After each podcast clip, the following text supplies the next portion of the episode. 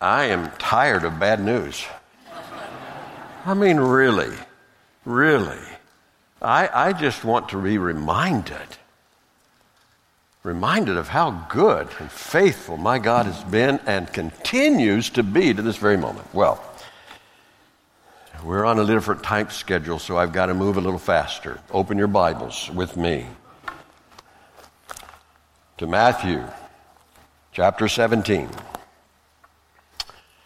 And I read to you these verses that deal with the tribute money. Verse 24, Matthew 17. When they came to Capernaum, those who had collected the two drachma tax came to Peter and said, Does your teacher not pay the two drachma tax? And he said, Yes. And when he came into the house, Jesus spoke to him first, saying, what do you think, Simon? For whom do the kings of the earth collect customs or poll tax? From their, son, from their sons or from strangers? When Peter said, From strangers, Jesus said to him, Then the sons are exempt. However, so that we do not offend them, go to the sea, throw in a hook, and take the, the first fish that comes up, and when you open its mouth, you will find a shekel. Take that and give it to them for you and for me. Now, I know a lot of people like to take this text and use it as proof that we shouldn't have to pay taxes because we're members of the family of God and therefore it doesn't apply to us. That could perhaps be the worst interpretation of this passage that you would ever find. It nowhere addresses that. In fact, this is, has this passage has some richness to it that we don't want to miss. Now, I want to tell you something. We have already sung the message today. I'm going to give you the richness of the text. We've already sung the message today, and that is the three questions that we're going to ask that I believe that Jesus is asking us. In the first song, they talked about uh, the greatness of God, who He is. And then we talked about uh, how he is at work, eh, more powerful than all. And then we talked about his goodness. Jesus asked three questions of us today. In the context of where we're currently living, he asked three questions. These three questions are not only good for the day in which we're living, these three questions are valid for any time in your life. In fact, I would go so far as to say the essence of the gospel is captured in these three questions. Jesus asked you this morning, Do you know who I am? He then asked you, Do you know what I'm doing? And then he asked you, Do you know that I care? Don't you love those questions? Do you know who I am? Do you know what I'm doing and do you know that I care? I promise you, any context of your life, if you'll apply those three questions, you'll find your way through that. So we want to see, first of all, how I gained that from the text. I just didn't decide to ask three questions and throw them out to you. I believe that the questions are here. It's interesting to observe that uh, Peter is outside speaking to these people who were collecting a tax. And it's, a, it's interesting to observe that um, Jesus was not part of that conversation. He was in the house. But when Peter comes into the house, he says, So what do you think, Peter, about taxes?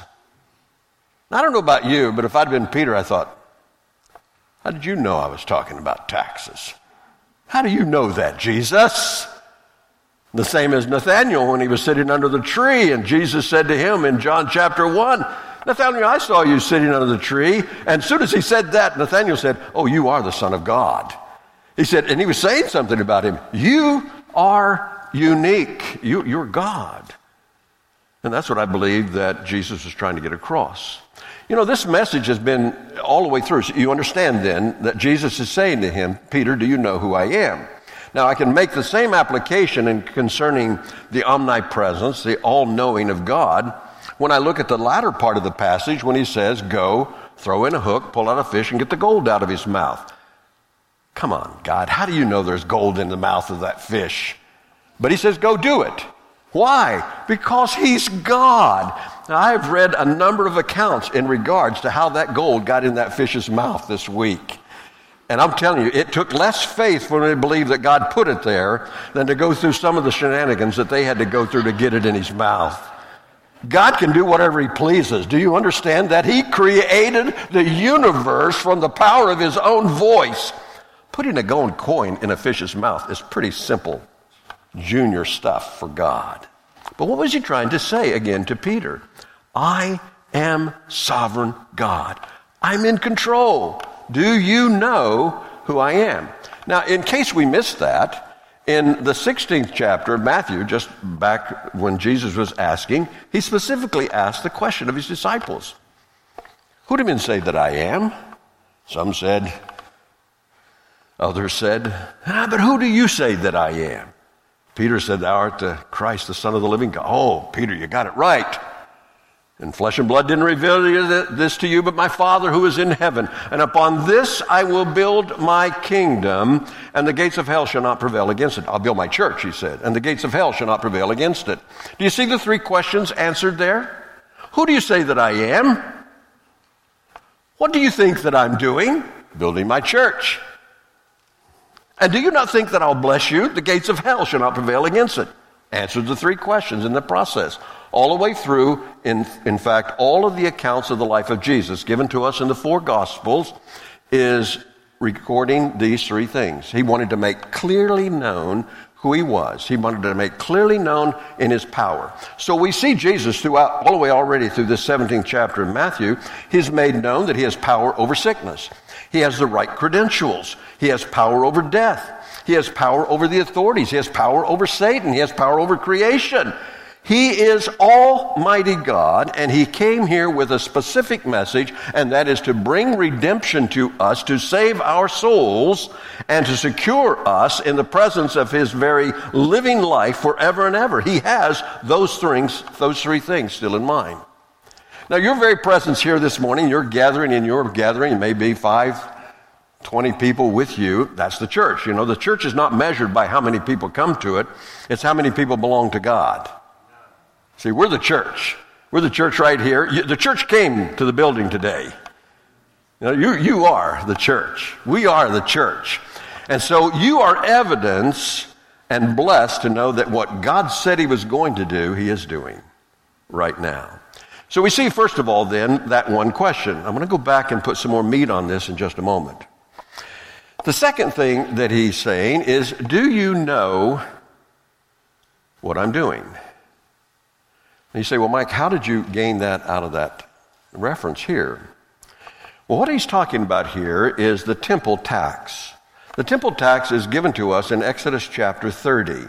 And in that passage, and, and, I, and I look at it here with you, in Exodus chapter 30, here he specifically says that, in, in quoting this, then the Lord also spoke to Moses, saying, When you take a census of the sons of Israel to number them, then each one of them shall give a ransom for himself to the Lord. When you number them, so that they will be, there will be no plague among them when you number them. This is what everyone who is numbered shall give a half shekel according to the shekel of the sanctuary. The shekel is, uh, and half a shekel as con- a contribution to the Lord. Everyone who is numbered from 20 years old and older shall give the contribution to the Lord. The rich shall not pay more than the poor shall uh, not pay less than the half shekel. When you give the contribution to the Lord to make atonement for yourself, you shall take the atonement money from the sons of Israel and shall give it to the service of the tent of the meeting, that it may be memorial for the sons of Israel before the God to make atonement for yourself. Four times in there, what does he mention? The atonement. A ransom for yourself, you shall make a contribution to the Lord for an atonement of yourself, an atonement money, a memorial atonement for yourself four times. So what, uh, what is referencing here is, is, is it right to pay this tax? And Jesus says, of course it is. Now, this is not a civil tax. It's not a government tax. It's not a sales tax. This is a tax specifically given over for the temple to carry out what it's supposed to be doing. And that is making atonement for man's sins. The interesting part about this is, is that Jesus is saying to Peter, yes, go pay it. Now, if you're thinking at all, you have to stop and think, wait a minute. Jesus doesn't have to make an atonement for sin. Jesus doesn't have to be ransomed. Jesus doesn't have to do that. You're exactly right. Jesus didn't have to be baptized either. Jesus didn't have to take on flesh either. Jesus didn't have to go to the cross either.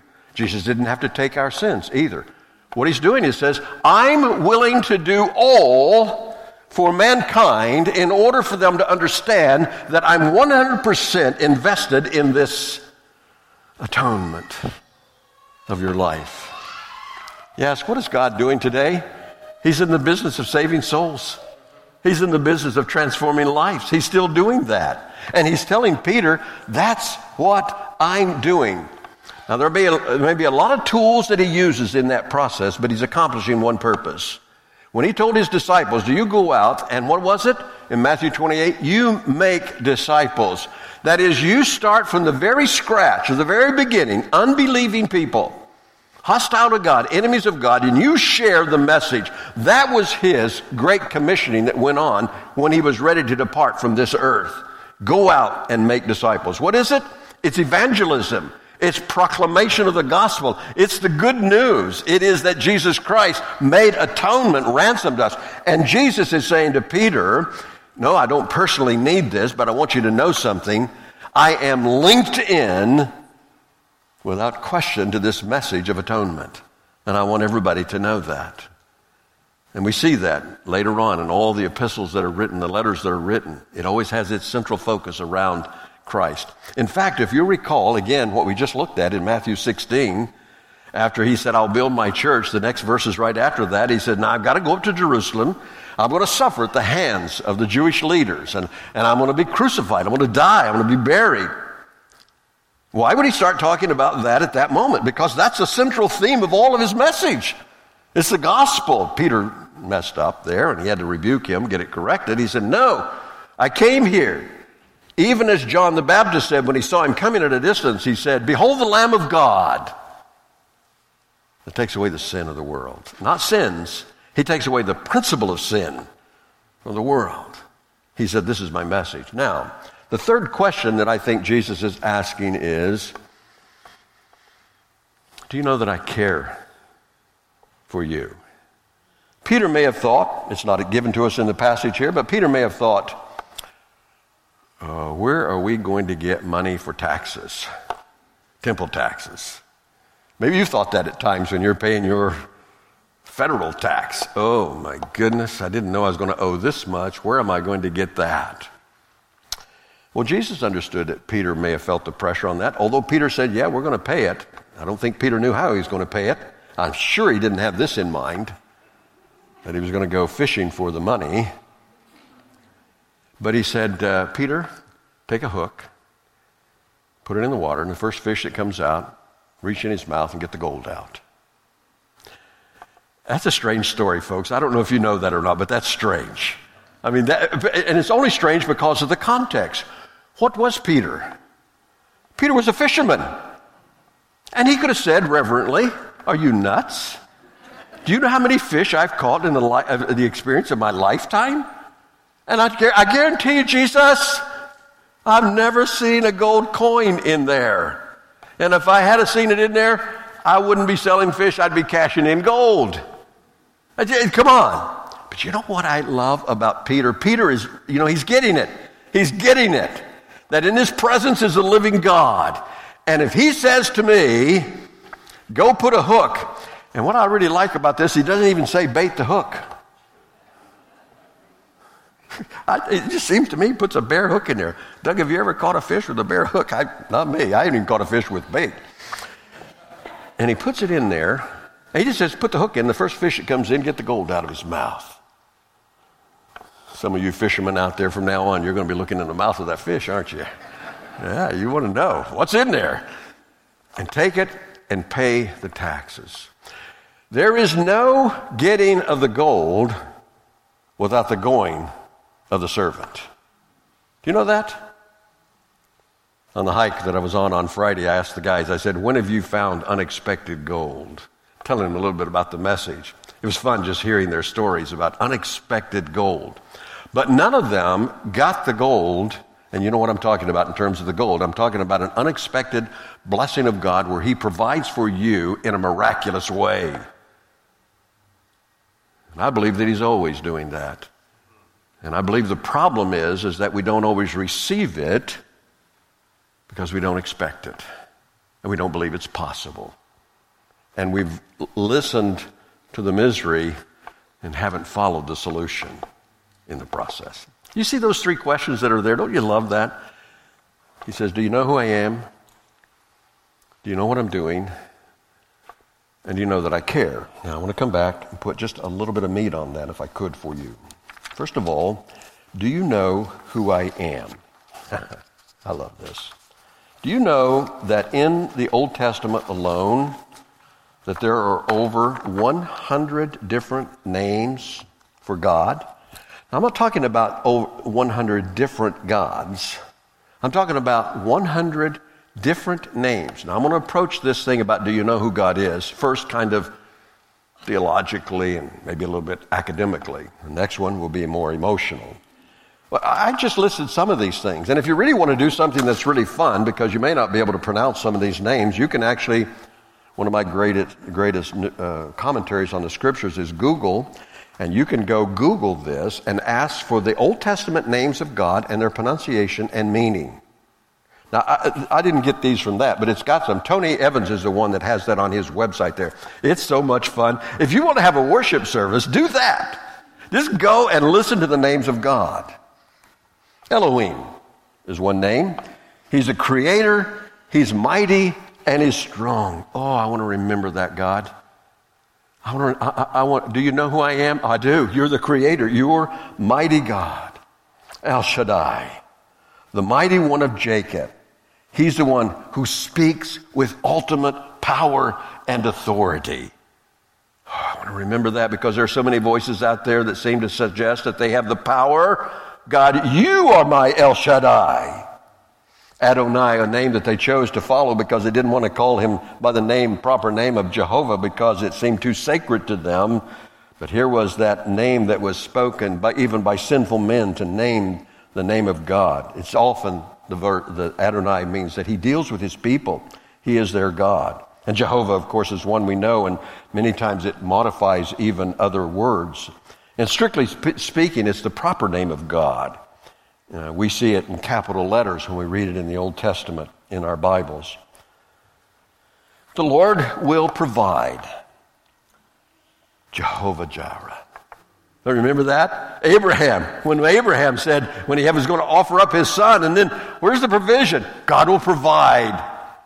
Don't you like to remember that name for God in the times of your need? He'll provide. That's who our God is.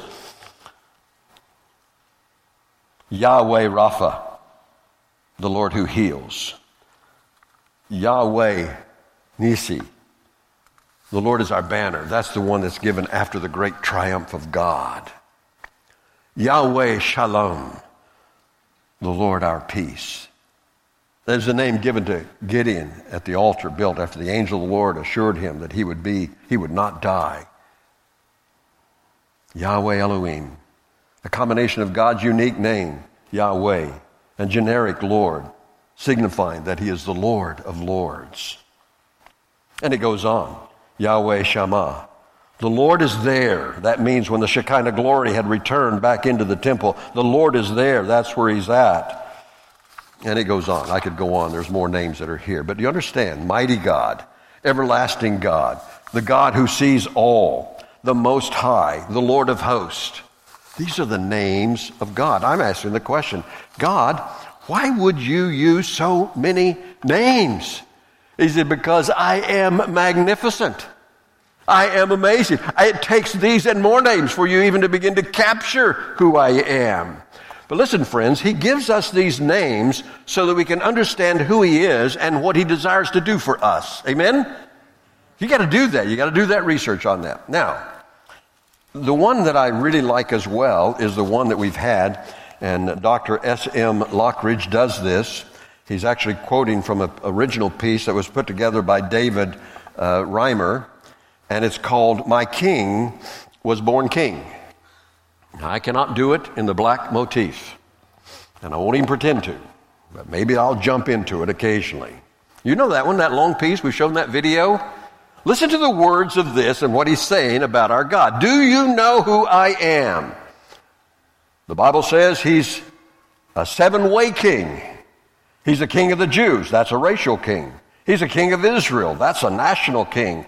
He's a king of righteousness. He's the king of the ages. He's a king of heaven. He's the king of glory. He's the king of kings. And he's Lord of lords. Now that's my king. Well, I wonder if you know him. Do you know him? Don't try to mislead me. Do you know my king? David said, The heavens declare the glory of God, and the firmament showeth his handiwork. My king is the only one whom there are no means of measure can define his limitless love. No far seeing telescope can bring into visibility the coastline of his shoreless supplies. No barrier can hinder him from pouring out his blessing. Well, well, he's enduringly strong. He's entirely sincere. He's eternally steadfast. He's immortally graceful. He's empirically powerful. He's impartially merciful. That's my king. He's God's son. He's the sinner of savior. He's the sinner's savior. He's the centerpiece of civilization. He stands alone in himself. He's august. He's unique. He's unparalleled. He's unprecedented. He's supreme. He's preeminent. Well, he's the loftiest idea in literature. He's the highest personality in philosophy. He's the supreme problem in higher criticism. He's the fundamental doctrine of true theology. He's the cardinal necessity of spiritual religion. That's my king. He's the miracle of the age. He's the superlative of everything good that, chose, that chooses to call him. Yet you choose to call him. Well, he's the only one that supplies all our needs simultaneously. He supplies strength for the weak. He's available for the tempted and the tried. He sympathizes with uh, and saves. He's strong and he guides. He heals the sick. He cleanses the lepers. He forgives sinners. He discharges debts. He delivers captives. He defends the feeble. He blesses the young. He serves the unfortunate. He regards the aged. He rewards the diligent and he beautifies the meek. Do you know him? Do you know him? Well, my king is the king of knowledge. He's the wellspring of wisdom. He's the doorway of deliverance. He's the pathway of peace. He's the, he's the roadway of righteousness. He's the highway of holiness. He's the gateway of glory. He's the master of the mighty. He's the captain of the conquerors. He's the head of the heroes. He's the leader of the legislators. He's the overseer of the overcomers. He's the governor of governors. He's the prince of princes. He's the king of kings. And he's the lord of lords. Yeah, yeah, that's my king. Yeah, that's my king. His office is manifold. His promise is sure. His light is matchless. His goodness is limitless. His mercy is everlasting. His love never changes. His word is enough. His grace is sufficient. His reign is righteousness. His yoke is easy and his burden is light. Well, I wish I could describe him to you, but he's indescribable. He's indescribable. Yeah. He's incomprehensible. He's invincible. He's irresistible. I'm trying to tell you the heavens of heavens cannot con- contain him let alone man explain him. You can't get him out of your mind. You can't get him off your mind. You can't outlive him and you can't live without him. Well, Pharisees couldn't stand him, but they found out they couldn't stop him. Pilate could find no fault in him. The witness couldn't get their testimonies to agree. Herod couldn't kill him. Death couldn't handle him and the grave couldn't hold him. That's my king. Yeah, that's my king. He always has been and always will be. Amen. He always has been and always will be. I'm talking about he who had no predecessor, he who has no successor. There was nobody before him, there'll be nobody after him. You can't impeach him. He's not going to resign. That's my king. That's my king. Thine, thine is the kingdom and the power and the glory. Well, all the power belongs to my king. We're around here talking about black power and white power and green power, but it's God's power. Thine is the power. Yay, yay and the glory and the glory. We try to, we try to get prestige, honor, and glory for ourselves.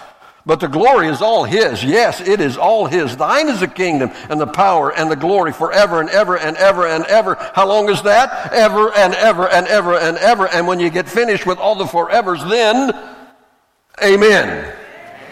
That's my God. Mm. That's when I wished I had that black motif, man. I wish I could talk like that. You know. That's my God. That's my God. Listen, friends.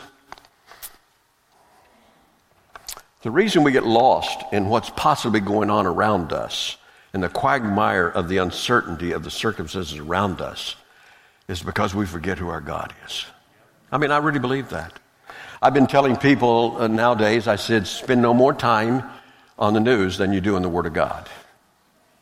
If you want balance in your life, spend more time in the Word than you do about the news. And I've learned something about the news. It's a lot of repetition of the same thing. I'm not saying be ignorant of what's going on. We need to pray and be aware. But let me tell you something. If you know more about President Donald Trump and Nancy Pelosi and candidate uh, Joe Biden than you do about God the Father and God the Son and the Holy Spirit, you're out of balance. If you know about, more about the rules of the coronavirus than you know about the Ten Commandments, you're out of balance. If you are governed by fear and anger rather than uh, courage and love, you're out of balance. If you know more about the latest news that's going on rather than what God has said in His Word, you're out of balance. You got to know who God is. Now, I want to know. I want you to know if you know who God is, uh, you uh, you can ask me the question. People have asked me this. What do you think's going on with this coronavirus? I said I really don't know, but I know that nothing is beyond God. What is God doing today? What is God doing when, it, when, when, a, when a child dies in your arms? What is God doing? What is God doing when you lose your job? What is God doing when. I, I don't know, but I do know this that He's promised. God causes all things to work together for good to those that love God and are called according to His purpose. He does all things. That I do know. That I do know. And I hold on to that. And I don't have to be so curious about what He's doing if I know that He knows what He's doing. Do you know that? And I, so far, in all my 75 years of life, I've never had God come to me and said, You got any ideas? Huh? I got no ideas, but I've got a whole lot of submission unto you, Lord, because I know you're good and I trust you fully. And then when I think about the goodness of God, do you know that I'm good? Do you know that I'm good? I'll just, there's so many illustrations I could give you from the Word of God, but I'll give you one. It's uh, Elisha. Elisha was uh, a prophet of God. We see that in 2 Kings and taken over from Elijah, and Elisha was informing the king of Israel what the uh, armies of the Arameans were going to do. Well, the king of uh, the Arameans then came and said, after he realized that the Jewish people were ready to fight back because they'd been informed, he then comes and he says, Which, Who among you are spies? And he said, Well, none of us are spies, but it's that servant over there of God called Elisha. He keeps, every time we make a plan over here, God tells him what the plan is, and he goes and tells the nation of Israel. He said, Well, we're going to get him. We're going to wipe him out. He calls his armies together, even through the night, to find out, knowing where Elisha was, knowing where he was, surrounds him. Army, chariots, surrounds where he's at. I love this. It says his attendant gets up that day and looks out. Now, I don't know what you have on a bad morning. I don't think this is a good morning for his attendant. He looked out there and he saw armies camped against them. And he wakes up. He said, Elisha, do you see what's going on out there? Elisha said, I see it. No problem. Greater is he who is with us than he who's in the world. Now, our numbers are greater than theirs. No, I'm, I'm thinking about his attendant.